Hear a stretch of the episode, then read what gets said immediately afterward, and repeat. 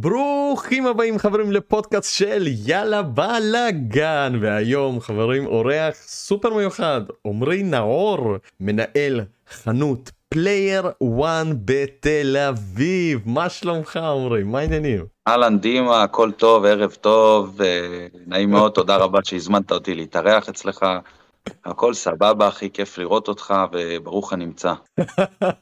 הכי בכיף, הכי בכיף. חברים, שתי מילים לפני שאנחנו בכלל מתחילים. מי שלא מכיר את החנות של פלייר 1 בתל אביב, במרכז תל אביב, אם אני לא טועה, בקרליבך, נכון? קרוב, ממש בצומת הגדולה שם, זה אבן גבירול אחת. סליחה, אבן גבירול אחת, חבר'ה, חנות פלייר 1, סופר מגניבה. ואני כבר שואל אותך בעצם, ממתי החנות הוקמה?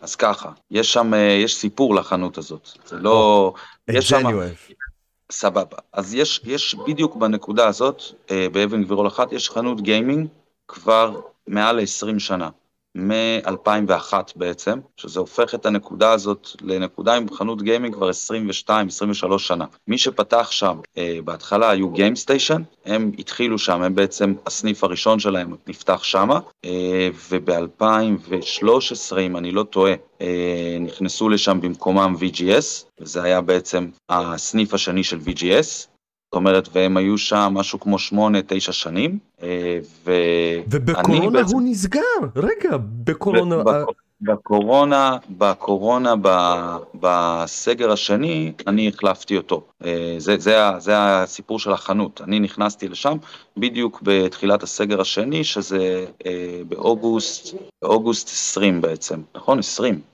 נכון. אוגוסט 2020, זה היה הסגר השני, ושם עשינו את ההחלפה. אז Player 1 בעצם עוד מעט באוגוסט תהיה 3 שנים, אבל החנות ממוקמת, יש שם חנות גיימינג כבר מעל 20 שנה, ככה שזה, אתה יודע, אני רואה אנשים שרגילים לבוא לחנות, הוא בתור ילד, והוא כבר בא עם הילדים שלו, אתה יודע, והרבה דברים כאלה, זאת אומרת, זה מאוד נחמד. וואו, רגע, כן. ואתה עבדת בחנות הזאת לפני Player 1? אז אני לא עבדתי בחנות הזאת לפני Player 1, אני עבדתי ב-VGS בשוסטר, אבל לפני הרבה זמן, זאת אומרת, אני עבדתי ב-VGS עוד לפני שהייתה את החנות בגבירול, זאת אומרת, כשעד שהשתחררתי מהצבא, כאילו 2010, 2011, משהו כזה, אז עבדתי, זאת התקופה שעבדתי ב-VGS, וזהו, זה היה, כן, אבל אחרי צבא, כאילו, זה העבודה, אחת העבודות הראשונות שלי, עבדתי שם משהו כמו 2 שנתיים, משהו כזה, כאילו, היה תקופה מעניינת של הפלייסטיישן 3, של האקסבוקס 360, הרבה פריצות, הרבה עם הווי היה, כאילו, זה היה ווי 360, פלייסטיישן 3, וואי, ווי זה הכי פרוץ שיש, לא? כאילו זה הפרוץ של הפרוצים. ווי וה-360, אחי, אנשים קנו אותם כאילו, אתה יודע, רק פרוצים, אני לא זוכר כמעט, אתה יודע, שלא פרצו את המכשיר. אני גם היה לי אקסבוקס 360 פרוץ בזמנו, זה היה תענוג. זה היה ממש תענוג. אדיר. רגע, אז עבדת ב-VGS, ואז באיזשהו שלב החלטת לפתוח חנות? כן, אבל זה לא, עוד פעם, אמרתי לך, עבדתי שם לפני הרבה שנים, כאילו, עבדתי שם אחרי הצבא, במהלך השנים בעצם שלפני פלייר, אני לא הייתי מתעסק במשחקי וידאו, זה לא מה שהתעסקתי בו מבחינת מקצוע, ומבחינת, אתה יודע, זה לא מה שעבדתי בו.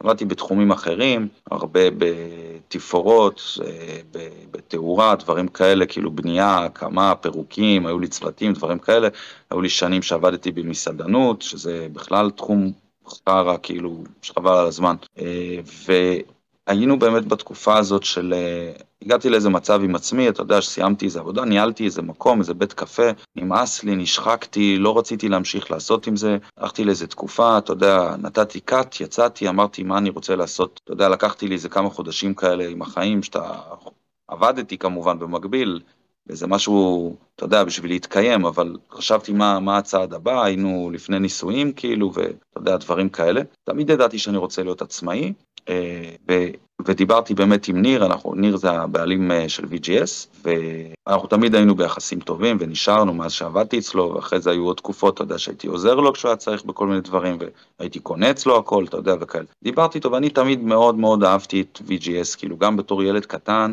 הייתי הולך עוד לחנות הראשונה שלהם, עוד לפני שהוא עבר למרכז שוסטר, תמיד הייתי הולך, זה היה חנות עתיקה, אחי, חבל הזמן, הייתי מחליף שם קלטות לסגה ולמגה דרייב, אתה יודע, ואחר כך לזה, ממש דברים של זה. אז אני עוד זוכר אותו כאילו עוד בתור ילד קטן, ואחר כך נורא נהניתי לעבוד אצלו וכאלה. אז ההצעה שלי הראשונית, דיברתי איתו, אמרתי לו, אולי אתה רוצה שנפתח סניף ביחד. והוא זרם כאילו, אמר, וואלה, יכול להיות טוב, כל מיני רעיונות, אולי בנתניה, אולי ככה, אולי פה, אולי שם. ובאיזשהו שלב הוא אמר לי, תקשיב, האמת שיש לי עוד סניף השני בגבירול, הוא החזיק אותו שם עם עוד שותף, הוא אמר לי משהו קצת לא הכי זורם שם, כאילו אם אתה רוצה, בוא תיקח אותו. וואלה, חשבתי על זה, אתה יודע, נכנס לתוך הראש. מה שקרה בעצם בקורונה, אוקיי, עכשיו אני מדלג לזה, מה שקרה לי בקורונה זה שהיה בסגר הראשון, אם אתה זוכר, היה סגר הרמטי, שבאמת אי אפשר היה להסתובב. נראה לי מרץ, נכון? במרץ, בדיוק. אמצע מרץ, ההתחלה של ההתחלה. בדיוק שם. אני זוכר לזה טוב מאוד. ממש סגרו את הכל, וזה, עכשיו אני זוכר שממש יום, יומיים לפני הסגר, אני נסעתי, אשתי הייתה, היית בהיריון אז? היית בהיריון, אשתי הייתה בהיריון, ואני נסעתי להביא לה איזשהו משהו מהקניון, סופר פארם, משהו כזה, והלכתי, ואני עומד, ואני כאילו יוצא מהסופר פארם, ואני רואה, היה בעלה בסופרים, אתה יודע, אתה זוכר את כל הזה של הנייר טואלט, של הביצים, של הזה, אתה יודע, אני עומד, אני מסתכל על זה כאילו מבחוץ, ופתאום אני רואה ליד הסופר, אני רואה בג, אחי, ובבג, אני רואה גם כן בעלה. אנשים מורידים לו קונסולות מהקירות, כאילו, אתה יודע, מפרקים את החנות לפני הסגר, אתה רואה את זה, אתה יודע, אתה רואה, מפרקים לו את החנות, אתה יודע, עובדים. כן. התקשרתי לניר מ-VGS, אמרתי לו, תקשיב, תערוך לסגר הזה, כאילו, אמרתי לו, יש לך משלוחים מהיום להיום בתל אביב, אתה יודע, לעשות באזור, בשכונה שלך, איפה שאתה גר. הוא אומר לי, לא, האמת, לא חשבתי על זה, אני לא יודע גם אם נהיה פתוחים, לא נהיה פתוחים. אמרתי לו, תקשיב, תרשום באתר שיש לך משלוחים מהיום להיום, ואני עושה את השליחויות, בסדר? אמר לי, יאללה, סבבה. ופתאום, אתה יודע, התחלנו לעבוד, ובאמת היה סגור, ובאמת אנשים ישבו בבית, ורק חיפשו מה לעשות, ובטח עוד עם ילדים קטנים, וזה, ובאמת חיפשו כל הזמן, אני הייתי מגיע לחנות שלו כל בוקר, ואוסף בין 10 ל-15 ל-20 משלוחים, ויוצא, עכשיו, זה היה כמו הסערה המושלמת, אתה יודע, כי גם אין, כל התנועה פתוחה, אין אף אחד בכבישים, אתה נוסע הכל, זה כמו יום כיפור, עושה את ה-10-15 משלוחים האלה, חוזר, אוסף עוד איזה 10, אתה יודע, שהכינו בזמן שכאילו לא הייתי, הולך, עושה אותם, נוסע הביתה. ככה חודש ימים, אוקיי? וואו. שראיתי את החנות עובדת, אתה יודע, חנות כזאת קטנה שמו שיש לו בשוסטר, עובדת, שתי אנשים כל היום, רק עונים לטלפון, רק ככה, אתה יודע, הכל זז, וזה בעצם הביא לי את הביטחון, א' כל, אתה יודע, כיוון אותי לזה שוואלה, סבבה, אני אוהב להתעסק עם זה גם ככה, וכאילו, אתה יודע, הביא לי אבל את הביטחון, שגם במצב כזה כמו קורונה, כמו ככה, דווקא יש פה איזשהו יתרון, שאין לך פה איזשהו סיכון מטורף, הביא לי את הביטחון, אבל נתן לי הרגשה טובה, של וואלה בוא תפתח, גם אם מן הסתם כשאתה פותח, אתה לא, אתה יודע, לא פונים אליך כמו שפונים לחנות שהיא קיימת 20 שנה, וכולם מכירים וזה וזה וזה, אבל זה נותן לך ביטחון, שוואלה גם במצב כזה, אתה יכול להצליח ולהיות טוב כאילו, וסבבה. אז זה מה שנתן לי בעצם, אתה יודע, כיוון אותי לדבר, וזהו, ואז התחלתי לדבר איתו, אתה יודע מה, יאללה, בוא ניקח. ולקח כמה חודשים, ובעצם באוגוסט, ממש באמצע הזה, אז פתחנו את שלנו כאילו, את פלייר. וואו, איזה סיפור, תקשיב, יו, החזרת אותי עכשיו, 3 שנים אחורה, אנחנו במרץ, תקשיב, לפני 3 שנים, אני זוכר את זה כמו עכשיו, יואו, איזה מטורף. זה מה שהיה, כן. אני נהנתי מהחודש הזה, חבל על הזמן, כן. רגע, אז עשית בעצם איזשהו צד ענקי אפילו, הייתי אומר, כי לא, כאילו, לא התכוונת לזה, ועבדת בכלל בדברים אחרים, ואיזשהו צד חדש, איך אתה מרגיש עם זה היום? נהדר. נהדר. תקשיב, אני חולה גיימינג, אני אוהב את העולם הזה, אני מכיר אותו מהצד של השחקן, מהצד של הגיימינג, מהצד הכיפי, זה הצד הכי כיפי שיש לעולם הזה, צד שמקבל משחק חדש, שמבסוט עליו, שמזמין חברים, שמשחק איתו, אתה יודע, זה הצד הכיפי. מהצד העסקי, זה נכון, פחות הכרתי, פחות לא היה לי קשרים לספקים, ללקוחות, אתה יודע, לא באתי מתוך התחום, אוקיי? זאת אומרת, היה לי את הנגיעה הזאת, מה שסיפרתי לך, אבל לא באתי מתוך התחום, אבל אני גם מכיר את עצמי ושמחתי מספיק על עצמי כדי לעשות את הצעד הזה, הרגשתי שהוא יחסית בטוח, שאני לא, אתה יודע, שגם אם החוויה בסוף תיגמר או לא תהיה טובה, זאת אומרת, אתה נכנס לאיזה שיקול, אתה יודע, גם כלכלית, אתה נכנס לאיזשהו שיקול, שאתה אומר, איך אני יוצא, אני תמיד, אתה יודע, לפני שאני עושה איזה צעד, אתה חושב מה הדבר הכי גרוע שיכול לקרות, כי מה הדבר הכי טוב זה קל לפנטז, כאילו, ולהגיד, יהיה כיף, יהיה מעולה, ויהיה אחלה, ואתה יודע, וכל הדברים האלה, אתה תמיד צריך להסתכל מה הכי גרוע שיכול להיות. אז אני מסתכל על מה הכי גרוע שיכול להיות, והאם אני מסוגל להתמודד עם זה, אני מתייעץ על הדבר עם הקרובים לי, אתה יודע, עם אשתי, עם אבא, עם כמה חברים, והחלטנו ללכת על זה, וסבבה, והיום אני כמובן מברך על הצעד הזה, והיה לי, אתה יודע, אני מבסוט מאוד, בטח, זה כיף להצליח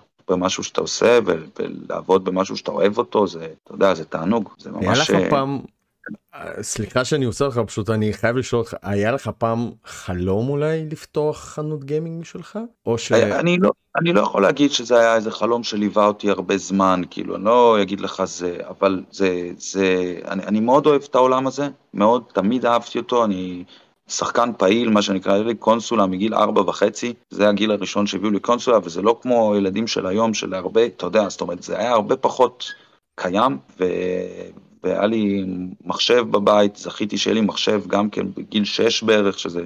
אנשים לא ידעו איך זה נראה ומה זה עושה, ואני זוכר, יש לי זיכרונות, אתה יודע, כשיצא האינטרנט, כאילו, ואת הצלילים שהוא עשה, אנשים לא הבינו את זה. ואת המשחקים... מה, אחי, היה לנו עוד... השתמשת בסורפרי? אני לא יודע מה זה סורפרי, אבל יכול להיות שהשתמשתי, וזה לא מצלצל לי. זה האינטרנט החינמי עם הבאנר שהיה למעלה. לא היה חינמי כלום, זה היה תופס לך, זה היה תופס קו טלפון, אחי, היית צריך את הקו טלפון. נכון. אם השתה הייתה עונה כאילו מרימה את הטלפון ומנתקת אותך. זה היה מנתק אותך, היית שומע צלילים כאילו פאקס חולה עכשיו, כאילו הפאקס הוא חולה, וזה הצליל שאתה שומע, אתה סותם את האוזניים בזמן שהמחשב מתחבר לאינטרנט, בשביל לגלוש, עזוב, שאני לא אספר לך מה, איזה דבר, אינטרנט היה מקום אחר אז, ובאופן כללי, אז אתה יודע, אז אני כל החיים, הגיימינג היה מסביבי, ותמיד הייתה לי קונסולה, זאת אומרת, כל הדורות של הרבה מהסוגים של הקונסולות, לפעמים יותר מקונסולה אחת, זה תמיד היה מסביבי, תמיד אני יודע מה קורה ומה מתרחש. אנחנו נדבר על זה, אז אתה יודע, כן, אז אי אפשר להגיד שהיה לי איזה חלום לפתוח חנות גיימינג, אבל אתה יודע, זה השתלב עם דברים, כי כן ידעתי שמתישהו אני אפתח משהו ויהיה עצמאי, זאת אומרת, אני יודע את זה על עצמי, וכשהדברים מסתדרים, הם מסתדרים, זאת אומרת, אתה רואה את ההזדמנות הנכונה, את הדבר הנכון לעשות, אתה מתכוון לשם, ואז זה קרה, כן. אתה בא מעולם של הגיימינג, והיום אתה כבר מכיר את הצד העסקי של הגיימינג. חלק ממנו, אתה יודע. חלק ממנו. שוב, להחזיק חנות זה חתיכת אתגר, לפי דעתי. החנות גיימינג מבחינתך, זה רווח, זה עסק רווחי? זה יכול, אתה יודע, כמו כל עסק, אחי, זה יכול להיות עסק רווחי, זה יכול להיות עסק לא רווחי, זה מאוד תלוי בך, ואתה יודע, באיך שאתה עובד. זה כמו שתשאל אותי, האם מסעדה זה רווחי או לא רווחי? כמו כל עסק, יש מסעדות שיסגרו, יש מסעדות שיצליחו מאוד, גם בחנות גיימינג, גם אני חושב בכל עסק, אתה יודע, יכול להיות קיוסק, זה לא משנה, הרי...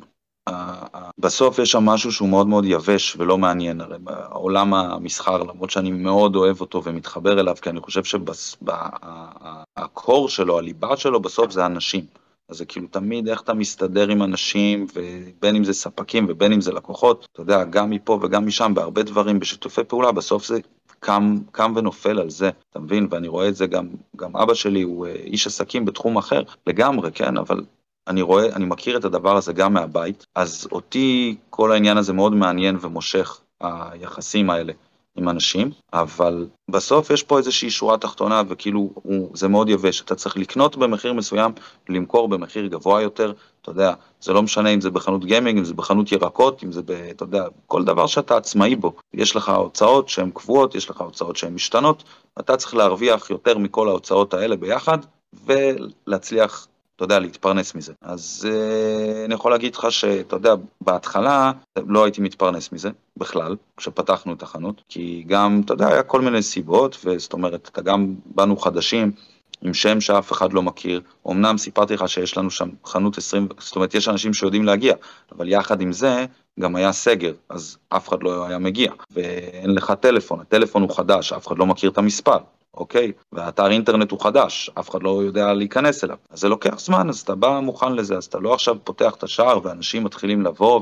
ואתה אומר להם כמה זה עולה, והם קונים, זה לא עובד ככה, אבל לאט לאט, עם הזמן, אתה יודע, אתה לומד את העבודה, אתה זהיר עם עצמך, עם הקניות שלך, אתה לומד את הלקוחות, אתה נותן שירות טוב, מנסה לתת את השירות הכי טוב שאתה יכול, שבן אדם גם שהוא קנה עכשיו, לא המטרה רק שהוא יקנה עכשיו, אלא שהוא ירצה לחזור, גם לפעם הבאה, ושהוא יודע שיש לו אבא ואמא, זאת אומרת שעוזרים לו מהכוונה, אז כמו בכל עסק, אחי, אתה יכול להצליח, אתה יכול לא להצליח, כל עסק יש לו את העולם שלו כמובן, אתה יודע, יש עניין גם בגיימינג מן הסתם, הרבה דברים שהם דינמיים מאוד, והענף הולך לכיוונים מסוימים, אבל כמו בכל עסק, אחי, אתה יכול להצליח, אתה יכול לא להצליח. בדיוק מה שרציתי לשאול אותך. פעם, אנחנו גם דיברנו על פעם, חנות גיימינג אחת פה, אחת שם, אתה יודע. שלוש בארץ, משהו כזה.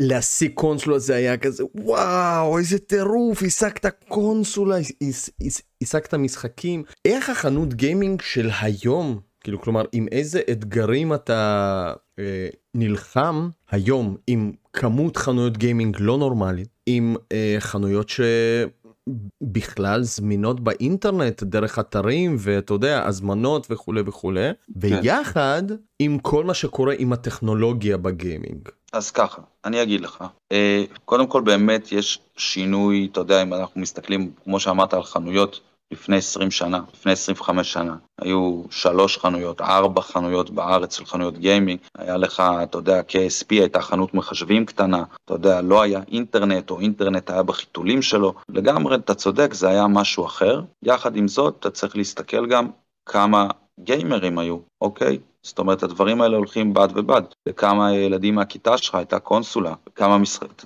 אחד. לך, אתה מבין? לאף אחד לא היה פלייסטיישן ב-96. לא, היו כמה, אבל זה בטח לא היה נפוץ, גם כמו שזה נפוץ היום.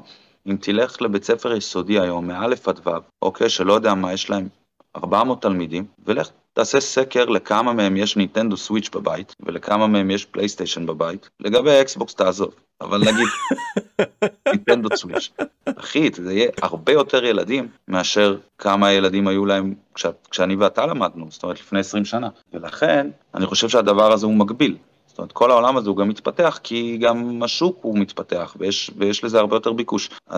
אז מצד אחד אתה אומר, נכון, פעם היו 3 חנויות, והיית קונה את הקונסולות, ואנשים היו קונים את כל מה שאתה קונה, והכל. מצד שני, היום באמת השוק הרבה יותר רחב, אתה צריך להיות מאוד מאוד דינמי. התחרות היא באמת הרבה יותר קשה. אם יש לך רשתות מאוד גדולות, ויש לך, כמו שאתה אומר, דיגיטלי הכל, ולהוריד, ולפעמים גם, אתה יודע, ביותר זול, אז זאת אומרת, אתה מנסה לתת איזה משהו. אם אתה מדבר על החומרה עצמה, אתה רואה את השיפט הזה שעושים לבכלל להפסיק לייצר דיסקים. אתה רואה שהיום פעם ראשונה יש לך פלייסטיישן 5 שהוא, אתה יודע, הוציאו אותו כבר בלי קונן דיסקים. יש לך את ה-Game Pass, שכאילו הרג לגמרי את הדיסקים באקסבוקס. או, אתה מבין, אתה רואה את הכיוון הזה. אם אתה חושב על זה, פעם היית הולך ובכל קניון או בכל זה, היה לך חנות דיסקים של מוזיקה, היום איפה הם? הענף האחרון שמייצרים בו דיסקים זה משחקי וידאו. אין לך משהו אחר, אז זה ברור לך למה עוד מייצרים דיסקים? איפה יש עוד דיסקים? לא, אז אני אספר לך, אנקדוטה בחול עדיין קונים CD, DVD ובלו-ריי, שתדע. נכון, זה נכון, לא, זה נכון, אבל זה... באינדוסטריה של הסרטים עדיין זה קיים, ובגרמניה ספציפית אני רואה איך אנשים עומדים שם כאילו בתור, ואני, אתה יודע... אבל זה נישתי. זה נישתי, גם עכשיו, אתה מבין, זאת אומרת, לקנות סרט בבלו-ריי, זה כמו שאני אפתח חנות לפטפונים, יש ביקוש. אנשים יש להם פטפון. אל תזלזל. בלונדון זאת המדיה השנייה, אחרי נינטנדו סוויץ', המדיה הפיזית הכי נמכרת שיש. באמת? פטפון? נינטנדו סוויץ' עקפו אותם רק בשנה האחרונה, שתדע. הווינילים היו המדיה הפיזית הכי נמכרת, כן. לא נורמלי מה שאתה אומר, אני לא מזלזל חץ וחלילה. לא סידי, לא בלוריי, לא זה, אבל וינילים חזרו בגדול. בגדול. מעניין מאוד מה שאתה אומר, אבל כמו שאתה אומר, אתה יודע, הם לא חזרו כמו שהם היו בשנות ה-70, אתה מבין? כי זה הדבר היחיד שהיה, אז כן, ברור. בדיוק. אז גם פה אנחנו נלך, וגם פה באמת, אתה יודע, אני בטוח שבעוד כמה שנים, די, לא יהיה דיסקים. כאילו, זה יכול להיות 4, 5, 6, 10, אבל לא יהיו דיסקים, אתה מבין? זאת אומרת, לא יוציאו את זה. אז מה התפקיד של החנות הפיזית תהפך לבעוד מספר שנים? אני אגיד ככה, תראה. אני חושב שחנות גיימינג, אוקיי, יש לה מקום, ככה כמו שאני רואה את הדבר, אוקיי, אני לא אגיד על כל חנות, לכל חנות יש גם את הדבר שלה, כבר היום אתה יכול לראות שכל חנות גיימינג כמעט שאתה מכיר, יהיה לה עוד איזושהי נישה, זה לא כמו שהיה פעם שהיית בא, בא לך 3 סוגי קונסולה, במקרה הטוב, 2-3 קונסולות, ואת המשחקים לקונסולות, זה מה שהיה, אם אנחנו נחזור שנייה לחנות של לפני 20 שנה, היית בא, פלייסטיישן 1, דיסקים לפלייסטיישן, אקסבוקס, דיסקים לזה, ניטנדו לא יודע מה היה אז 64, גיימקיוב, משחקים לגיימקיוב, בסדר? זה מה שהיה.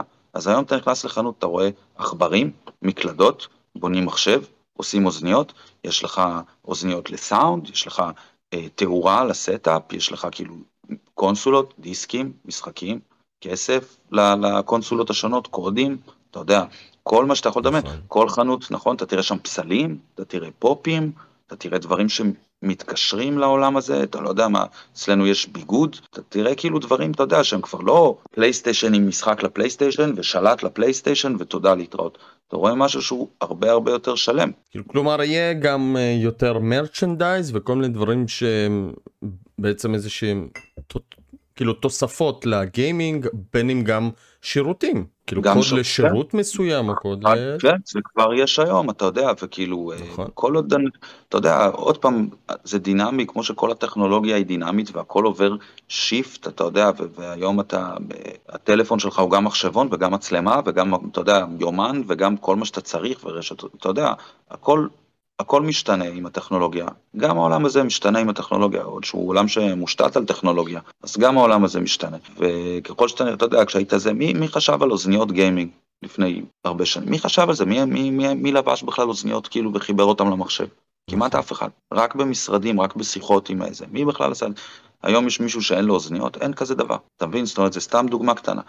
אם הייתי יודע מה יהיה בעתיד, הייתי אומר, אבל אני לא יודע, אני רק אומר שאתה יודע, כמו בכל דבר, אתה צריך להיות דינמי, אצלנו אנחנו, אתה יודע, משתדלים להיות, מכוונים להיות להארדקור של הגיימרים, כאילו שבאמת בן אדם שאוהב את המשחקים ואת הקונסולות ואת הדברים, שיהיה לו שם הדברים שהוא יוכל למצוא מעבר לקונסולות והמשחקים, אם זה המהדורות הספנים, אם זה, אתה יודע, הסטאפ שהוא יכול לבנות בבית, תאורות וכיסאות ושולחנות, ולא יודע מה, את הדברים המיוחדים, את הדברים הטובים האלה, שיעשו לו את כל החוויה כאילו לשלמה, אחרי שיש לו קונסולה סלש מחשב סלש אקסבוקס, מה שהוא יוצא לשחק. זהו, אני חושב, כבר שרחתי מה שאלת, אבל תווה שעניתי, כן. אמרת דינמיות, אז בוא אני אשאל אותך את השאלה. נכנסתי לחנות שלך, לאן נעלם הקיר של אקסבוקס? איפה הקיר של אקסבוקס? מה קרה לו? אחי, הוא בפח. אני רוצה לשמוע ממך. אחי, הוא בפח הירוק, מאחורה. הוא בפח הירוק, אחי. היה קיר ירוק, עבר לפח הירוק. איי, איי, איי. אני חושב שעניתי על התשובה פחות או יותר, אפשר להבין כבר מהחפירה הקודמת שלי. באקסבוקס השיקו את האולטימט גיימפאס. האולטימט גיימפאס, אתה יודע להוציא אותו, בוא נגיד, בלי עכשיו שאתה יודע, התאמצתי יותר מדי, באמת הם הרי גם מציעים לך, אתה יכול לקנות את הגולד לייב ולשדרג אותו חד פעמי בדולר, אתה יודע, הם מאוד מאוד מושכים את המשתמשים. אז אני יכול להוציא במחיר של משחק אחד, של 230 שקל, משהו כזה. אני יכול להוציא מנוי שמקנה לי 400 משחקים, 480 משחקים, משהו כזה, 460. 470, כן, כן. 460, 70, כן. אחי, מעל 400 משחקים, במחיר של משחק אחד. אין מישהו שיקנה את האקסבוקס ולא יקנה את האולטימט גיימפס הזה, זאת אומרת, זה מיושן לא לקנות אותו, זה value for money מטורף. הם עושים את המנוי הזה, ואני פשוט מבין אנשים, זאת אומרת, למה... ואז נהיה לנו עניין של ביצה ותרנגולת. כשאני באמת... כמו שאתה מכיר, היה שם קיר של אקסבוקס, שם קיר של אקסבוקס, אגב, לפני שאני הגעתי, ולפני שמי שהגיע לפניי הגיע, כי היה הצדקה לקיר של אקסבוקס, היה הצדקה, אם אתה נכנס לחנות, אם ראית את החנות שלי, אז אתה יודע שיש לנו 80 כותרים של סוויץ', ועוד 100 ומשהו כותרים לפלייסטיישן 4 ו-5 ביחד, וככה היה גם עם האקסבוקס, 40, 50 כותרים, אתה יודע זה. ואז נכנס הגיים פאס, ואתה פשוט רואה, אתה יודע, אתה קונה משחקים לאקסבוקס, והם צוברים אבק, צוברים לחוט, צוברים לא יודע מה שיש לצבור באוויר, עובש, אף אחד לא קונה אותם. פיפה אז קונים, אבל כאילו משחקים זה, אתה יודע, ולאט לאט זה נהיה כמו ביצה בתרנגולת, אז גם החנות, אז אתה אומר לעצמך, טוב, למה להזמין? אז אתה מפסיק, אז פתאום אתה, יש השקה, אתה לא מזמין. ואז אתה רואה, אתה יודע, אז ככה זה עובד, אז לאט לאט, אתה יודע, אין ביקוש, החנות לא תביא, אתה מבין? החנות לא תחזיק הרמות של משחקים כשאין אליהם ביקוש, אתה מבין? זה עובד ככה, כמו ביצה ותרנגולת. אין ביקוש, אין סחורה, אין קיר, הלך לפח. יש מה לעשות עם המקום הזה, כאילו, הכל בסדר. אתה יודע, עכשיו תגיד לי, יבוא דימה, יגיד, אני רוצה משחק מסוים לאקסבוקס. אחלה, תבוא, תגיד, אני אביא לך.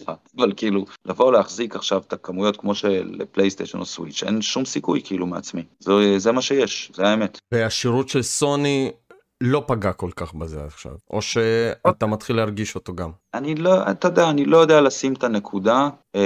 הם הוסיפו המון משחקים ישנים עכשיו, כאילו, מה זה ישנים?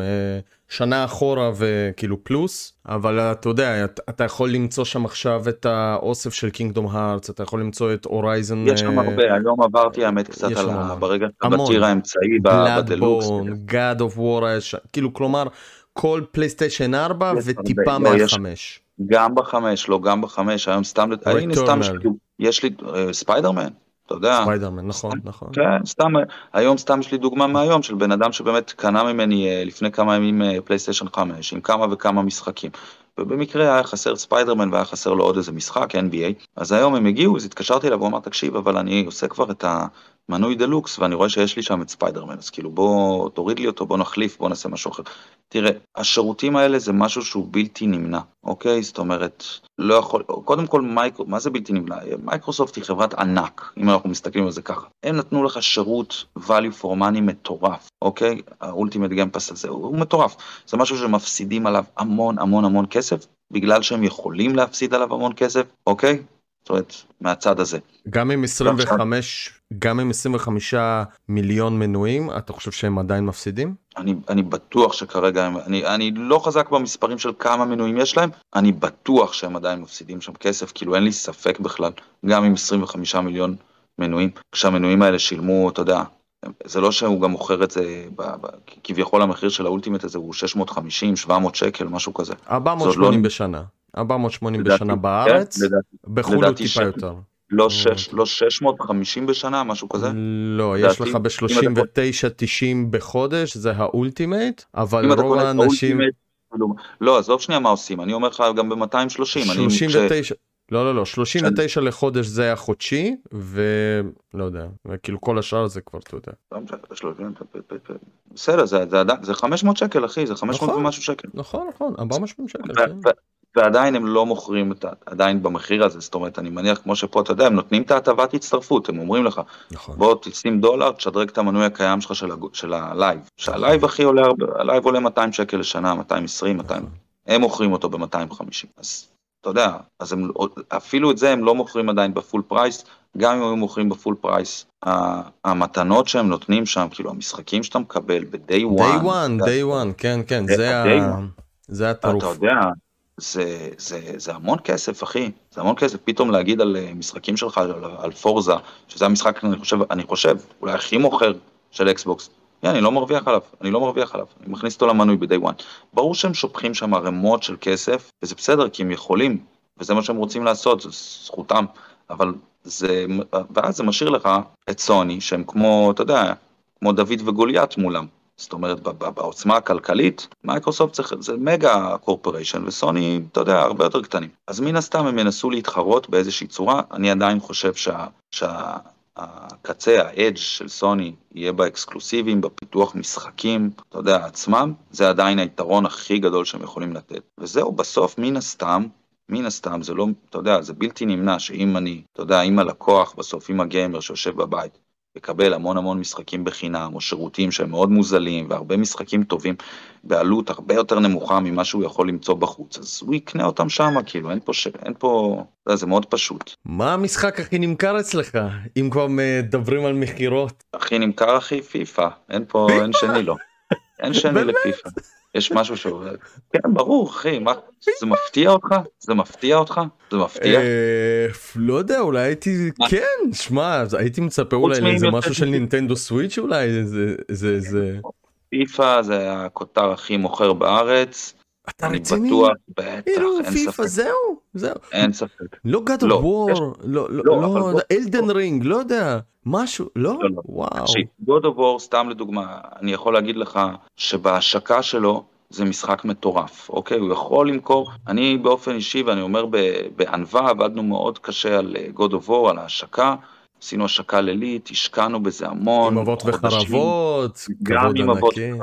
גם עם אבות וחרבות, אבל גם בתור פלייר, זאת אומרת, זה לא היה איתם, זה היה באופן כללי. אוקיי, השקענו בתור החנות, עשינו השקה לילית, מעבר לערב שהכנו והכל, עבדנו על זה מאוד קשה במשך הרבה זמן, ופרסמנו ועשינו, וכאילו, אתה יודע, עבדנו על זה הרבה זמן, ואני אומר בענווה, בסוף הבאנו את הכמות הכי גדולה של God of War לחנות פיזית בארץ. זאת אומרת, בכל סניף שהיית נכנס, כן, בכל סניף של כל מקום, אצלנו היה הרמות של משחק, היה לנו 600 דיסקים פיזית בחנות, בהשקה, ואתה יודע, עוד איזה קיר של קולקטורים כזה יפה, וזו היה השקה מטורפת, והציב אותנו, מה שנקרא, במספר אחת בארץ, כאילו, עם מותקים, זאת אומרת, להשקה, וזה יותר ממה שנמכר, סתם לצורך העניין, אצלי פיפה בהשקה, אבל המשחק הזה לא רץ, לאורך כל השנה, כמו פיפה. ופיפה זה פשוט משחק שרץ כל השנה, גם בהשקה הוא נותן בראש, וגם, אתה יודע, כל הזמן, פשוט כל הזמן קונים אותו. ואני בטוח שזה ככה אצל רוב החנויות. לא, כאילו, זה מטורף, כי פיפה נכנס גם לשירות של סוני, לפי דעתי, או חילקו אותו בפיס פלוס, לא? לא. בגיים פאס הוא שם. בגיים פאס הוא נכנס, אני חושב, חצי שנה אחרי שהוא יוצא. נכון, אתה מדבר על פיפה עכשיו, נכון, עוד לא שם, 23 עדיין לא שם, כן, אתה מבין, והוא יצא בספטמבר, כאילו, חצי שנה, וכן, זה, כן, פיפה, ג'יטו, דווקא פיפה, זה מה יש, אני יכול להגיד, היה אחלה השקות, אלדן רינג מחר, יופי, הוא זז, אתה יודע, הוא הצלחה, כולם יודעים את זה, גם במספרים, גם בזה, הארי פוטר, שאין שם את הארי פוטר, הוגוורטס לגאסי, היה מגניב לגמרי, כאילו, מלא קונים אותו, משחק מעולה, אגב, מאזינים יקרים, תירשמו לעמוד של פלייר 1, אני הצלחתי באמת לרכוש, גם לוואטסאפ, כל הלינקים יהיו מתחת לסרטון, אני רכשתי, בהזדמנות ב-200 שקלים לכמות מוגבלת. עשינו 200 שקל. 200 שקל להוגוורטס. אני לא התכוונתי לקנות את המשחק הזה, אבל כשראיתי את הדבר הזה אמרתי, אין מצב. איזה משחק חמוד. משחק חמוד ויפה, ואני משחק בו, ואני נהנה מכל... היה לגרסה של פלייסטיישן 5, חברים. זה לא צחוק. פלייסטיישן 5, אפילו לא פלייסטיישן, ב-200 שקל לכמות מוגבלת של עותקים. לא ראיתי דבר כזה, המחיר הכי זול, זה כבוד ענקי, באמת. איך שראיתי, בום, אחרי שעתיים, חבר'ה, לא היה יותר. וכל האנשים שרצו, אז מאוד מאוד מאוד ממליץ לעקוב, וגם כמובן להיכנס לאתר וכו'. תודה רבה. זה, כן, הארי פוטר. אז יש הרבה משחקים, אתה יודע, סתם עכשיו, תגיד, מה שעוד אולי יפתיע אותך, שנמכר המון, באמת המון, זה יפתיע אותך אולי, אבל עדיין GTA, עדיין. עד היום. הוא נמכר יפה מאוד, כן. בואנה, זה מדהים. כן. שוב, אני כאילו מדהים. מרביץ לעצמי בפנים, אבל גם אני קניתי לא מזמן לאקסבוקס. אתה מבין? אמרתי, טוב, אני חייב את המשחק הזה כאילו, שיהיה לי אותו. כן, זה נכון. שיהיה לי אותו עם השדרוג לנקסט-ג'ן, אני אגיע אליו מתישהו, אבל כן, זה, שוב, שמע, זה המשחק בין המשחקים הכי נמכרים, Day One, $1 מיליארד, פסיכי לגמרי. כן. רגע, ובנינטנדו, מאוד מעניין אותי אגב, נינטנדו, בנינטנדו סוויץ', כאילו מה אתה מרגיש הכי... אז זה גם הקלאסים, זאת אומרת, אין שם הפתעות יותר מדי. בניטנדו סוויץ', כשיש השקה טובה של פוקימון, אתה יודע, משחקי פוקימון הם מוכרים בטירוף, משחקי פוקימון כאילו זה סלמטק, זה רק, אני לא נעים לי קצת להגיד, אבל אני ומשחקי פוקימון אנחנו לא חברים, אוקיי? אני אגיד לך למה, היה לי את אחי הקטן, כאילו, הוא היה אוהב משחקי פוקימון, ואתה מכיר את זה שאתה רואה משהו אצל אחיך, ואתה כאילו, בגלל שהוא אוהב את זה, אני לא אוהב את זה, אף פעם לא, הם תמיד צחקו את הפוקימון, את המשחקי תורות, אני לא הצלחתי להבין. לא הצלחתי, עזבתי, הלכתי לשחק מריו קארט, הלכתי לשחק ג'יימס בונד, אתה יודע, בדברים האלה, תעזוב אותי. אז אני לא באמת יודע מה קורה בתוך המשחקי פוקימון. אני יודע עכשיו, אתה יודע, מה שאני צריך לדעת, זה קצת, זה עולם פתוח יותר, זה ככה, אבל אני לא באמת חי את העולם הזה של הפוקימון, אבל אני רואה ומרגיש איזה קהילה מטורפת יש למותג הזה, ואני באמת אחרי יומיים שיוצא משחק, אני מקבל כל כך הרבה פידבקים על המשחק, מה טוב בו ומה לא טוב בו, שאני כבר יודע כאילו בדיוק מה קורה מהמשחק, מרוב הלקוחות כאילו שנותנים את הפידבקים. אז פוקימון זה בהחלט אחד המותגים החזקים שלהם, וכמובן שמריו, אתה יודע, אני לא יודע אם לשים את האצבע על משחק ספציפי, אבל כאילו יש משחקים שהם...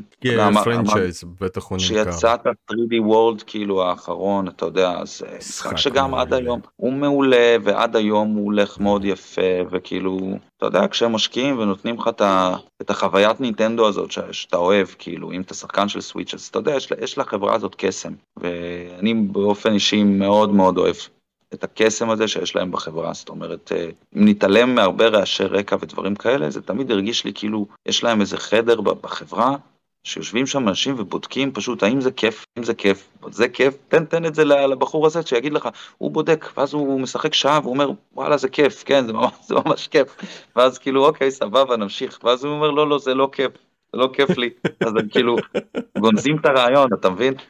תמיד הייתה לי את ההרגשה הזאת, והם מאוד יודעים לחשוב מחוץ לקופסה, יש להם שם מוחות מאוד מאוד יצירתיים, שעדיין חושבים עם כל הפרנצ'ייזים והמותגים והדברים, מאוד חושבים על החוויה של הילד שיקח את זה לידיים וישחק, יש שם איזשהו קסם שעובד, אתה יודע שעדיין יש אותו, ולכן כשיש להם משחק שהוא עובד, זלדה, קצת ליותר גדולים, קירבי, קצת ליותר קטנים, כשהם נותנים את זה, הם מביאים את זה, וכאילו, זה משחקים מעולים. אתה יודע, הנה הם עקפו, הקונסולה הזאת מוכרת כל כך הרבה בגלל המשחקים האלה. יש להם נייד, לא נייד, שזה פצצה כאילו, אבל זה בסוף המשחקים האלה. הם עשו מהפך, נינטנדו סוויץ' הם עשו מהפך. הם יחדו סוף סוף את הליין הנייד עם הליין הנייח, אתה יודע? פוקימון אף פעם לא יכולת לשחק בטלוויזיה, זה היה בגיימבוי, זה היה ב-DS, אתה יודע, ועכשיו כאילו כל הצוותים עובדים על אותה קונסולה. לא, למה? היה משחקים, היה לה 64 משחקי פוקימון, לא היה לה. לא הראשי, היו פוקימון טורנמנט וכל זה. אני לא חזק בעולמות, אז המיין ליין אף פעם לא היה. אבל כאילו תקשיב, אני זוכר את הרגע לפני 6 שנים, גרתי עוד בגרמניה, קניתי את הנינטנדו סוויץ', הוא נמכר ביום, כאילו אי אפשר היה להשיג אותו ב4 למרץ, הוא היה כאילו סולד אאוט מטורף, לא האמנתי בקונסולה הזאת, אבל מה שהם עשו שם, תקשיב, אני זוכר שלא רציתי להיפרד מהדבר המוזר הזה שאני מחזיק, ועד היום אגב, אני עם V1 עד היום, V1 עובד, חי וקיים, הילדים שלי חולים, זה מטורף. כן, הבן שלי חולה על זה, כאילו, אין מה לדבר. גם אני אוהב את זה. כי זה בדיוק העניין, הם חושבים מחוץ לקופסה, יש להם דברים. מבחינתי, תגיד לי, מריו קארט, אמרת לי, מבחינתי, זה המשחק מרוצים הכי טוב שקיים. אם אתה לא יכול לשכנע אותי אחרת, אז כאילו, אל תנסה. פשוט אל תנסה. באמת משחק כיפי. רגע, דיברנו על החנות שלך, על המשחקים, על זה שישנו פלייסטיישן, על זה שישנו נינטנדו, על זה שישנו מרץ', ופה אני שואל אותך, איפה הרטרו? אז הרטרו במקומו מונח, אתה יודע, יש לו כבוד. כמו שהתחלתי לדבר איתך בדברים, כאילו אם זה ספציפית על החנות שלי, לכל חנות תהיה יותר את הקטע שלה, את הדברים שהם, אתה יודע, נכנסים לשם. אתה לא יכול שיהיה לך, זאת אומרת, לשים את הפוקוס שלך על הכל. אתה מבין, זאת אומרת, רטרו זה עולם שלם. זה עולם שלם עם התעסקות שלמה, שאתה יכול להחזיק בקלות חנות שלמה רק עם דברים לרטרו. רק עם דברים לרטרו זה, פה ושם נגיעות, דברים כאלה אנחנו מביאים, יש, אתה יודע, דברים מיוחדים, וזה אנחנו מאוד אוהב, אני יותר מוצא את עצמי בפרטי הספנות, כאילו, אלה מן הסתם כמה שתביא אותם יותר כביכול רטרו וישנים, אבל כמובן שמורים, אז זה אחלה. יש לנו כמה חנויות רטרו בארץ, ממש סבבה, שעובדות בזה ואתה יודע, מתעסקות בזה. נישה אחרת, כמו שאמרתי, אולי מתישהו, אתה יודע, אני לא שולל, מאוד אוהב את העולמות האלה של פעם. אבל יש כרגע... לך את ה... מאחורי הזכוכית, אני באתי לרעי ואני אומר, וואי, כמה משחק הזה? הוא אומר, לא, לא, לא, זה לא למחירה. אתה יודע כמה שואלים, אתה יודע כמה רוצים, כמה זה, כמה זה, לך, לך מפה. צופים יקרים, יש לו בחנות איזה מקום שמוגן ככה, בזכוכית, יש לו שם פלייסטיישן אחד, יש לו פלייסטיישן. יש לו פלייסטיישן. לייזרים, יש לו פלייסטיישן אחד, יש לו כמה משחקי רטרו, זה תפס את העין שלי ישר, ובגלל זה גם שאלתי, אבל פלייסטיישן אחד, רגע, בוא נכיר אותך טיפה, עוד רק שקראו לו פלייסטיישן, נכון, פלייסטיישן, בוא נכיר אותך טיפה לעומק, דיברנו גיימינג, ילדות, מגיל 4.5, PC או קונסולות? מה השאלה? לא הבנתי, מה השאלה? מה בשבילך... יותר, PC או קונסולות? אני קונסולות, אבל אני קונסולות, בתור ילד היה לי גם וגם, וככל שהתבגרתי לא ישבתי יותר על המחשב, זה איכשהו הלך, אני לא יודע להגיד בדיוק למה, איכשהו זה נאבד, משהו אחר, לא יודע, זה, אתה יודע, כמו שנקרא לפעמים, איך אתה אוהב לאכול את האורז שלך, אתה אוהב אותו עם כפית, אתה אוהב אותו עם מזלג, אני לא יודע, כל אחד שישחק איך שבא לו, אני מבחינתי, אין לי איזה אנטי, לשום קונסולה ולשום מחשב, אני מאוד אוהב את העולמות האלה, גם את זה וגם את זה, במה אתה משחק עכשיו אגב? סתם, במה אתה משחק? בעיקר בפלייסטיישן, באיזה משחק כאילו? לא, בקונסולות. פלייסטיישן 5? פלייסטיישן, יש לנו גם סוויץ' בבית, ומן הסתם גם עם אשתי, גם עם הילד קצת, אני בעיקר על הפלייסטיישן, יש לנו גם אוקולוס פה שאני מאוד אוהב אותו, זה בעיקר, וגם בטלפון, אתה יודע. גם בטלפון? יש גם מקומות כאלה, גם בטלפון, יש דברים גם לטלפון, כן. אוהב שחק, מה זה, אתה יודע, אני לא חושב שזה זה, יש את הבונוסים, יש את היתרונות וחסרונות לכל אחת מהקונסולות, גם למחשבים יש יתרונות וחסרונות, בגדול, ברמה הטכנית, במחשב אתה יכול להוציא ביצועים הרבה יותר גבוהים משל קונסולות, זה גם עולה הרבה יותר מי של קונסולות, מי שאוהב, מי שיש לו, מי שיכול להשקיע, אתה יודע, יכול לעשות לו מחשב עם עמדת מרוצים, עם דברים, כאילו, אתה יודע, זאת אומרת, אין לזה סוף, לדברים האלה, ואתה יכול ממש ליהנות מהדברים האלה. פעם לא הייתה את האופציה, כשאני היה לי מחשב, המשחקים שיצאו זה פוינט אנד קליק, וזה היה מאוד מפעיל לך את הראש, והיה מצחיק והכל, אבל לא היה, היום הכל הולך למקום של אימרסיבי, של חוויה, שאתה גם תרגיש אותה חוץ מבתוך הראש שלך, שאתה תראה מראות מאוד יפים, והולכים ל-VR, והולכים לשלטים שהם רוטטים וקופצים, ועושים לך צלילים, ואתה נושף עליהם, אתה יודע, ומה לא, ואם זה בעולמות של המרוצים, כאילו, אז בכלל שלא נדבר, הקונסולה הראשונה שהייתה לי זה היה מאסטר סיסטם, סגה מאסטר סיסטם, ואני ממש זוכר משחק מרוצים שהיה לי שם, שהוא היה יושב על כמו טלקארט, זאת אומרת, היה לו מקום גם לקסטות, והיה מקום כמו לטלקארטים כאלה שאתה יכול להכניס, זה היה פשוט ציור של אופנוע כזה, וואו, לא זוכר, מכניס אותו, אני בכל המשחק, כאילו כל השלבים היו, אתה יודע, היו בנויים טיפה אחרת, אבל אתה עושה ימינה או שמאלה, והאופנוע שלך כאילו, ככה, אתה יודע, זה, כאילו פשוט לעשות את...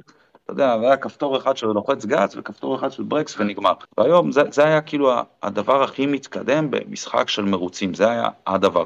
וזה 87, 88, משהו כזה אני מדבר איתך. וואו. והיום אתה יכול לראות, אתה יודע, אנחנו גם אצלנו מוכרים סימולטורים של נהיגה, מושבים, בכל מיני צורות וגדלים, אתה יודע, אתה יוצר לעצמך חוויה עם מנועים, שאתה יודע, מרטיטים לך את הכל שאתה מקבל עם אגה, אתה יודע, וגז וברקס ופדלים וקלאצ'ים ותוספות, שאתה מרגיש כאילו אתה נוסע במכונית פורמולה עכשיו, שאתה עוד שנייה חוטף 300 קמ"ש כאילו רק מלנסוע בדבר. אז אני בעד, אתה יודע, שכל אחד יעשה מה שכיף לו, מה שהוא יכול. מגניב. טוב, לפני שאנחנו נעבור לבליץ שאלות סודי שהכנתי לך, אני רוצה לשמוע טיפה דעתך על הדבר הכי חם שיש עכשיו, ולפחות מבחינתי בעולם הגיימינג, העסקה של אקטיביז'ן בליזרד של מייקרוסופט, המלחמה של סוני נגד... מה דעתך בכלל על העסקה? מה אתה חושב עליה? אז בוא תיתן קצת פרטים, גם שנהיה כולם באותו עמוד כאילו. גם אולי הם מאזינים וכאלה. אני לא חושב שמישהו מהמאזינים שלי לא מכיר, אבל בעיקרון מייקרוסופט לפני בערך שנה וקצת, אני זוכר, עשיתי על זה אפילו פודקאסט, הכריזה שהיא רוצה לקנות את החברה Activision Blizzard, בזמן שבדיוק היא הייתה לא בכזה מצב טוב, עם כל הרעשים מסביב ועם התלונות של העובדים וכולי, שזה חברה ענקית, ענקית, Activision Blizzard.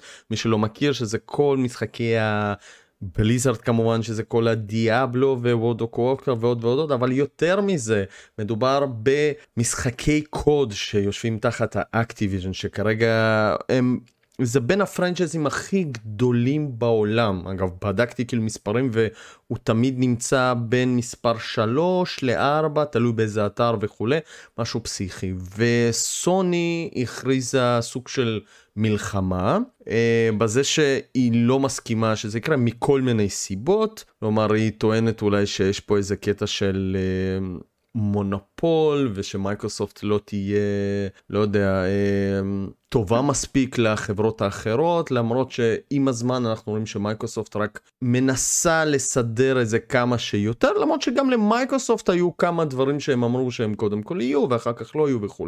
אבל בעיקרון לסיכום, יש איזושהי הרגשה מאוד מלחמתית בין שתי החברות, סוני גם עושה כל מיני דברים מאחורי הגב, מייקרוסופט גם סגרה עכשיו לא מזמן חוזה עם נינטנדו, שהיא הולכת לספק את Call of Duty לנינטנדו סוויץ', למרות שלפדתי זה... זה הוא סגור כאילו, או שזה רק... סגור, סגור הרמטית, 10 שנים, מינימום 10 שנים היא מספקת להם את קוד, ובאמת כל השיח הוא בסופו של דבר לא סביב דיאבלו, ולא סביב Overwatch, ולא סביב... Call of Duty, זה הפרנצ'ייז שאגב אני חייב להודות שלשחקני סוני הוא די מזוהה עם סוני פלייסטיישן, כי היה איזשהו חיבור, למרות שזה לא אקסקלוסיבי ולמרות שלא, עדיין המון משחקי קוד יושבים על סוני פלייסטיישן, והפחד של סוני הוא בעצם ההשתלטות על המותג הענקי הזה על ידי מייקל. עכשיו, יש כל מיני דעות, ופה אני רוצה לשמוע קצת ממך. מה דעתך בכלל על העסקה? נגיד, האם היא טובה לדעתך או לא טובה לדעתך? ומה אתה חושב שגם ייגמר בסופו של דבר? טוב, אני מה שנקרא קטונתי בשאלות כאלה. אתה יודע, זה שאלות שהן רחוקות ממני. הן רחוקות ממני. קודם כל, הדעה שלי לא משפיעה כאו זה, אתה יודע... לא מעניין את אף אחד, ובנוגע לעסקה או לא לעסקה, זאת אומרת, מהנוגעים בדבר, אתה מבין מה אני אומר, לא מה זה. מעניינת אותי. לא, בסבא, בכיף. אז אני אגיד לך, בסוף, אתה יודע, מדברים על עסקאות של חברות מאוד מאוד גדולות, אני מבין מאוד את הפחד של סוני, אתה יודע, זה כמו אם אני עכשיו, זה כמו שתגיד שכן שלך, זה כמו שתחשוב ככה, שכן שלי, סגר עסקה עם המכולת פה ליד הבית, שכל הביצים הוא קונה אותם, הוא קונה את כל הביצים. נגמר, אתה מגיע, אין ביצים. למה? זה הכל אצל שכן שלך. עכשיו אתה אומר, אוקיי, אולי הוא ייתן לי, אולי הוא יגור לי, אולי הוא ירשה לי, ואולי לא. אתה מבין? לא היית רוצה שזה הכל יהיה אצלו. אתה בתור הזה שאין לו לקנות. אז זה אני מאוד יכול להבין את סוני, כי זה נכון, Call of Duty זה מותג מאוד מאוד מאוד חזק. אני לא יודע את המספרים המדויקים, כמה קונים יותר לסוני או זה, אבל אני יכול להגיד לך שיש לו קהל מאוד נאמן, שקונה כל משחק, שקונה קונסולות, בשביל המשחק הזה, זאת אומרת, זה משחק שלגמרי מוכר קונסולות, יכולת לראות אותו, מגיע עכשיו על העטיפות של פלייסטיישן 5, זאת אומרת, פלייסטיישן 5 בבנדל עם Call of Duty, יש לי עכשיו בחנות פלייסטיישן 4 עם בנדל ב-Call of Duty, זאת אומרת, אתה יודע, זה שיתוף פעולה שהוא מאוד מאוד חזק, מותג שכמו שאמרת הוא מאוד מאוד חזק, ויש להם עוד כל מיני מותגים, שאני גם, אם לא הייתי סוני, לא הייתי רוצה שיהיו בבעלותם של מייקרוסופט. מה אני חושב על זה? האם זה טוב? טוב למי? אני לא יודע, אם אני חושב על ה... אני, מה שנקרא בסוף, כשאתה מסתכל על החוויה כגיימר, הייתי רוצה בסוף, אני מאמין שזה יגיע לשם, מה שנקרא במלחמת הקונסולות הזאת, שבסוף אתה תוכל, כמו שאני אוהב בטלוויזיה וכמו שאני אוהב במוזיקה, אתה יודע שהדברים האלה לא יהיו מונופולים. בסופו של דבר אתה רוצה לקחת את השלט, איזשהו שלט, או את העכבר ואת המקלדת שלך, ולשחק במשחקים שאתה רוצה לשחק בהם. אתה אוהב את המשחק הזה, אתה אמור להיות מסוגל לשחק בו. אתה מבין? זה כמו שאם אני רוצה לשמוע איזשהו שיר בספוטיפיי היום, אז אני יכול לשמוע אותו מסמסונג, ואני יכול לשמוע אותו מאפל, מבין? זה לא משנה. כן, אבל אם אתה רוצה לראות את פרנדס בארצות הברית, אז אתה חייב להירשם ל-HBO. זה לא ש... נכון, בטלוויזיה זה לא עובד ככה. זה לא עובד ככה, אבל תחשוב כמה זה בכלל לא היה ככה, זאת אומרת, זה הדרך. גם במוזיקה, בוא, יש אומנים שלא נגד ספוטיפיי, אז אין אותם, או משהו. נכון, זה עוד לא מה שנקרא זה, אבל התהליך הזה עובר, איפה פעם רצית לשמוע משהו, היית צריך לקנות דיסק. של הבן אדם, כל ה-14-15 שירים שהוא עושה, נגמר הסיפור, אתה קונה דיסק, או שאתה קונה את הדיסק, או שאתה לא קונה את הדיסק, מבין? ובסוף, כשאתה מסתכל על זה, ודיברנו קצת, אמרנו, זה יהיה דיגיטלי, כבר פלייסטיישן שלהם, זה, בסוף, בסוף, בסוף, תריץ פסט פורוורד, זה יגיע לך לשירותים כאלה, שאתה בכלל, לדעתי, לא תצטרך לקנות קונסולה. אני חושב שבסוף זה יגיע לשם, אתה תירשם לאיזשהו שירות, יוכל להיות סוני, יוכל להיות מייקרוסופט, אולי הוא יהיה איזושהי החלה, אולי יבוא לך איזה משהו, כמו שלא היה נטפליקס פעם, והיום יש נטפליקס, והוא נותן לך משהו, ואז יש נטפליקס, אז יש HBO, ויש ככה ויש ככה, ואולי בעוד 5 שנים יבוא איזה מישהו, תגיד, תקשיב, תעזוב אותך, שלם לא, שלם לא, בוא אחי, אני נותן לך הכל. אתה מבין, זאת אומרת, הדברים האלה הם משתנים, הם דינמיים, אתה לא יודע איך זה יתפתח, איך זה ישפיע, איך זה לא ישפיע. אני הייתי רוצה בסופו של דבר, שאם כרגע יש 3 קונסולות, הייתי שמח לשחק Call of Duty על כל קונסולה שהייתי רוצה. הייתי שמח אם משתמשי אקסבוקס היו יכולים לשחק God of War. אני חושב שזה היה יכול להיות טוב לקהילת הגיימינג, לגיימרים בסוף. אני חושב שזה היה יכול להיות טוב, זה הכל. יפה, יפה מאוד. טוב, אז בוא נעבור לבליץ השאלות. אתה מוכן? לא. התשובה היא יאללה בלגן. לא, לא מוכן. לא מוכן. טוב, אז בוא נכיר אותך לגמרי. כדי שגם המאזינים שלנו יכירו אותך. לא, לא כדאי, לא כדאי. כדאי, כדאי. לא כדאי, לא כדאי. נכנס לבור שחור, אחי, חבל. השאלה שאני שואל, כל מרואיין אצלי. המשחק ששינה את החיים שלך.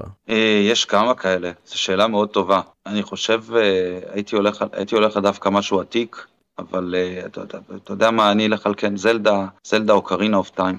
אני חושב שיש כמה כאלה משחקים, אבל כן. וואו, זלדה אוקרינה אוף טיים. מה, ספר קצת, מה? מי ששיחק, שיחק. זלדה אוקרינה אוף טיים, כמו שדיברנו, קודם כל יש שם, הוא שוחה בקסם. המשחק הזה פשוט, כל צעד, כל צליל שלו, כל דמות שבנו שם, פשוט היה, אתה יודע, מג'יקל, כאילו אין לי משהו אחר, זה היה שוחה בקסם הזה של ניטנדו, שאני לא יודע להגיד אותו במילים, זה פשוט היה כולו עטוף, כולו שחה בתוך הדבר. זה היה אחד העולמות הפתוחים הראשונים, אני חושב, זאת אומרת, יחסית, עולם פתוח, משחק שאם אני לא טועה יצא, 96, 7, 8. 96, כן, כן, 96 או 7, כן, כן. איפשהו שם, על ה-64, על הניטנדו 64. כן. וזה היה cutting edge, זאת אומרת, מבחינה טכנולוגית, ואתה יודע, הוויז'ואל, זאת אומרת, הגרפיקה שהייתה, זה היה כאילו, פתח את הצ'קרות, זאת אומרת, לא היה דברים כאלה לפני, כל כך גדול, כל כך הרבה עולמות, כל כך הרבה שלבים. 98, יאללה, בוא נתנו שנינו, 98, 25. אני נתתי 678, אמרתי 678, איפשהו שם, אני לא... אבל אני טעיתי. אני לא אנציקלופדיה, והחוויה שלו הייתה פשוט מדהימה, מההתחלה עד הסוף, יש שם סיפורים, יש שם דמויות, אני לא יודע כל כך איך תאר את זה, היה קושי, אני חושב ששנה מהחיים שלי בערך העברתי על המשחק הזה, כאילו אחרי בית ספר, ולשחק ולהיתקע, ואתה יודע... היום אין לנו את הסבלנות הזאת שהייתה פעם, הרגילו אותנו אחרת, אתה יודע, היית יכול למות במשחק, והיית יכול להיתקע המון המון המון באיזשהו שלב, אם זה בוס, אם זה חידה, אם זה משהו, לא היה לך מאיפה, לא היית שואל קבוצה בפייסבוק, או פותח יוטיוב, ופשוט רואה את הווקטרו, ומבין מה לעשות. היום גם אני, אתה יודע, אני יכול להיתקע 10 דקות על חידה, אין לי כוח, אני רוצה ללכת לישון, משהו, אוקיי, פותח ווקטרו, אתה יודע, רואה את השנייה, מתקדם עם החיים, כאילו, חוץ במשחק אחד. תקשיב, חוץ במשחק אחד, אלדן רינג, שפשוט, תקשיב, מחזיר, אלדן, אחי, מחזיר אותנו לימים שבו היית, שבהם פשוט ישבת והשקעת במשחק. From Software, פשוט עושים את זה, אין מושגף. אני אוהב את הדבר הזה, אני אוהב שיש את הגיוון, אבל אני מאוד חושב שמשחקים כאלה חייבים להיות קיימים, זאת אומרת, זה בסוף הדבר שאני מרגיש שהוא כאילו, אם הייתי יכול להגיד, הכלי הכי חזק שאתה יכול ללמוד מהגיימינג, או שכאילו מקנה לך איזשהו משהו, זה העקשנות הזאת, זה לחזור, אתה יודע, לנצח, להיכשל כאילו 1000 פעם באותו מקום, ולא להרים ידיים, זה משהו שאני חושב שהוא, אתה יודע, אתה לא יכול להיפגש עם זה, עם הרבה דברים בחיים. החיים לפעמים הרבה יותר, מה שנקרא, ביום יום, בדברים הקלים, הרבה יותר מרחמים, וכאילו, גם כשאני גדלתי, אבל גם כמו שאתה אומר, במשחקים כאלה, יש להם את הדבר הזה, אחי, או שאתה טוב, כאילו, אין לך זה. תמות, תיפסל, אין סייבים. נפסלת, תעשה עוד פעם. לא הבנת, בעיה שלך, תקבל בראש, כאילו. אתה יודע, היום אנחנו רגילים, בכל השוטרים, בכל הדברים, אתה יודע, שאתה מתכופף מתחת לסלע קצת, ומד חיים שלך עולה, כאילו, הכל בסדר, אתה יכול באמצע הקרב, אתה יודע, הכל סבבה. יש לך את הקוויק סייב הזה, שפשוט שומר לך אוטומטי כל הזמן, זה לא משנה בכלל את ההתקדמות שלך. אם אתה שיחקת כשהיית ילד ודברים כאלה, אתה מכיר את זה, אתה יודע, לך מתחיל משחק, יש לך 3 לבבות, אתה יכול להגדיל אותה מקסימום ל5, ואם נגמרו לבבות, להתראות, אחי, אתה מתחיל את המשחק מההתחלה, זה לא מעניין לאן הגעת. נכון. כן.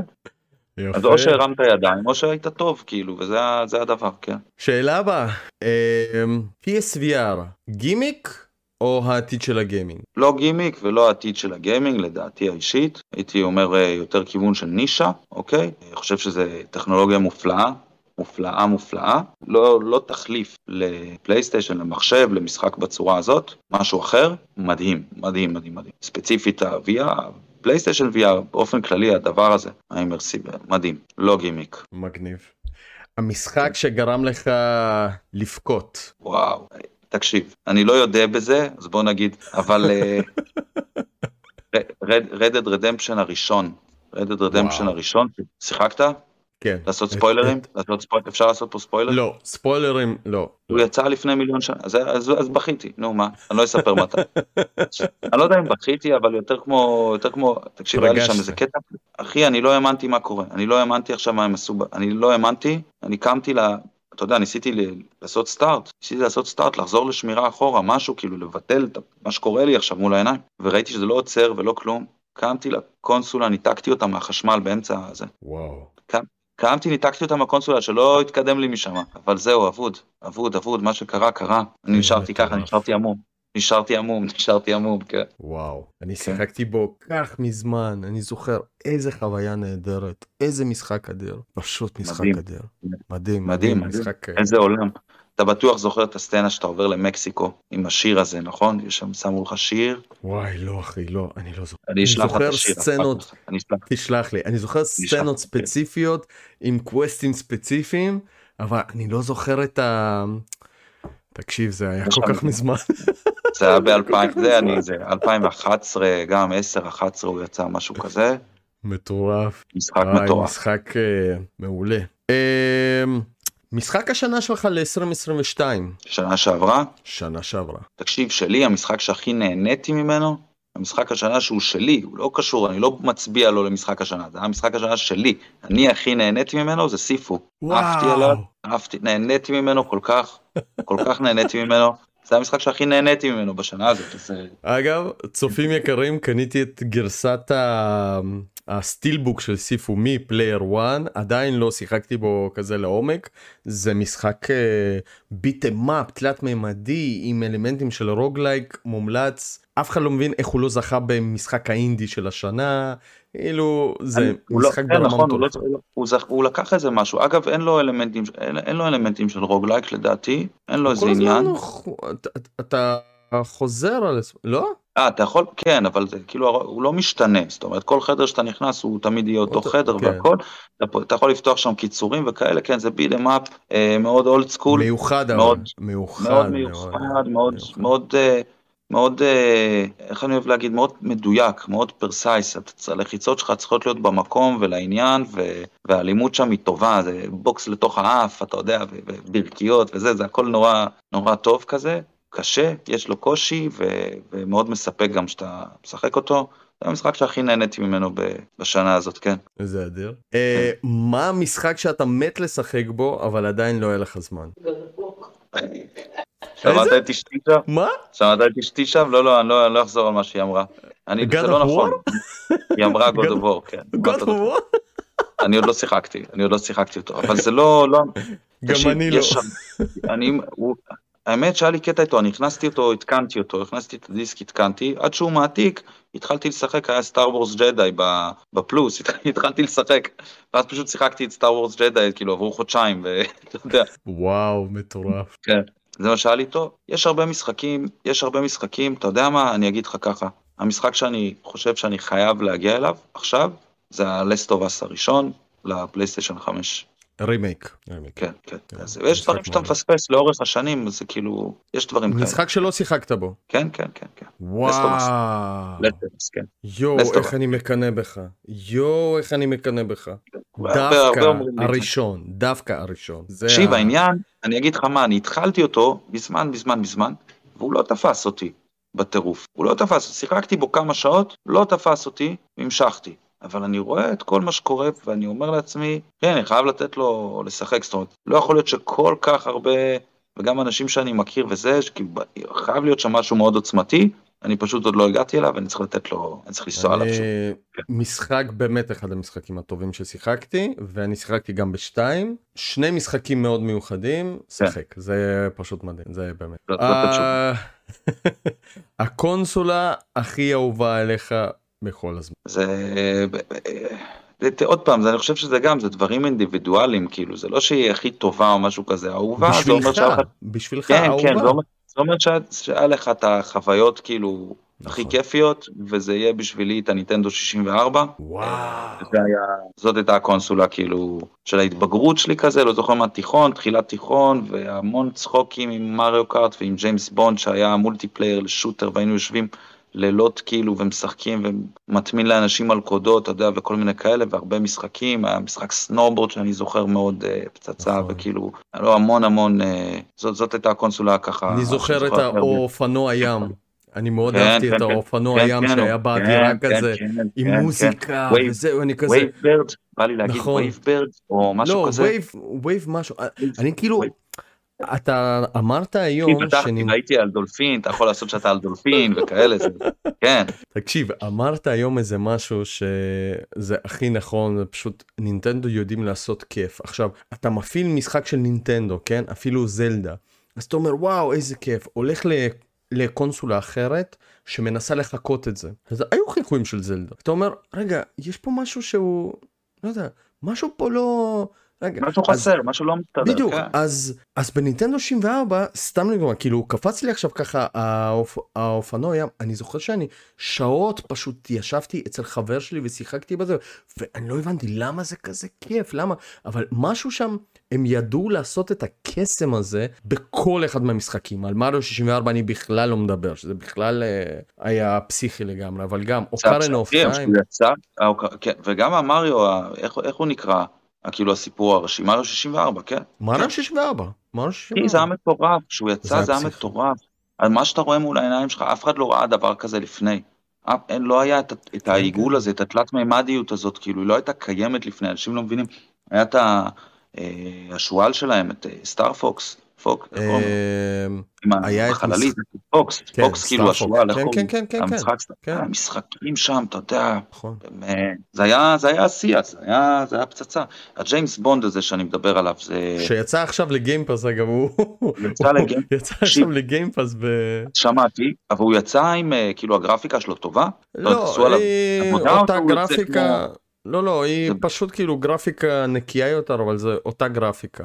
כן, אז אני נגיד, היה לי מאוד קשה לשחק בכזה משחק עכשיו, אבל תשמע איזה משחק זה, איזה משחק מדהים הוא היה. גם הסיפור שלו, משחק מטורף, וגם הם עשו את המולטיפלייר, פשוט מצוין, את הלוקל מולטיפלייר, פשוט, אתה יודע, מסך מפוצל לארבע, פשוט קטלני. ממש. איזה אדיר לשמוע. טוב, אנחנו ממשיכים. ממשיכים. הז'אנר הכי אהוב אליך בגיימינג. לא נגענו בזה בכלל. אין כזה, אין כזה. הכל? הכל מהכל? זה לא הכל, זה לא... אתה יודע, משחק שהוא טוב, הוא טוב.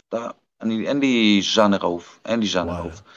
יש לי חיבה לבידמאפ, ויש לי חיבה מאוד גדולה לעולמות פתוחים, אבל אתה יודע, זה לא שכל עולם פתוח אתה תאהב אותו, יש עולם פתוח שהוא קקה, ואתה לא מוצא את עצמך, ויש עולם פתוח שהוא מדהים, שאתה נהנה מכל רגע בעולם הפתוח הזה. וזה אני אומר, יכול להיות משחק מרוצים שאתה לא תרצה לעזוב אותו, ויכול להיות משחק מרוצים שאתה לא תרצה לגעת בו. אז אין, לא חושב שאני יכול להגיד על איזשהו ז'אנר, שזה הז'אנר שאני הכי אוהב. יש לי שאלה אליך, אם כבר אמרת ביטמאפ, TMNT או Street of Rage 4? Street of Rage 4. Street of Rage. תקשיב, אני נלחם עם השאלה הזאת כל פעם, אני לא יודע. מטל סלאג, אם כבר אתה הולך לזה, מטל סלאגס, זה ה... אתה זוכר מטל סלאגס? בטח. יפה, יפה מאוד. המשחק הכי מצופה שלך ל-2023? זלדה. זלדה Tears of the Kingdom? זלדה Tears of the Kingdom, אין שאלה. מה עוד יוצא?